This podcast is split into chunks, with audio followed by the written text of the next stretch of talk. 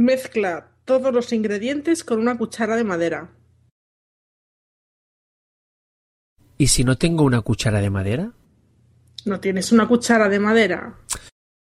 Sí, pero me preguntaba si se podría también usar una cuchara de metal. No sé por qué, pero me suena que siempre es mejor usar una de madera. Es menos agresiva con la comida.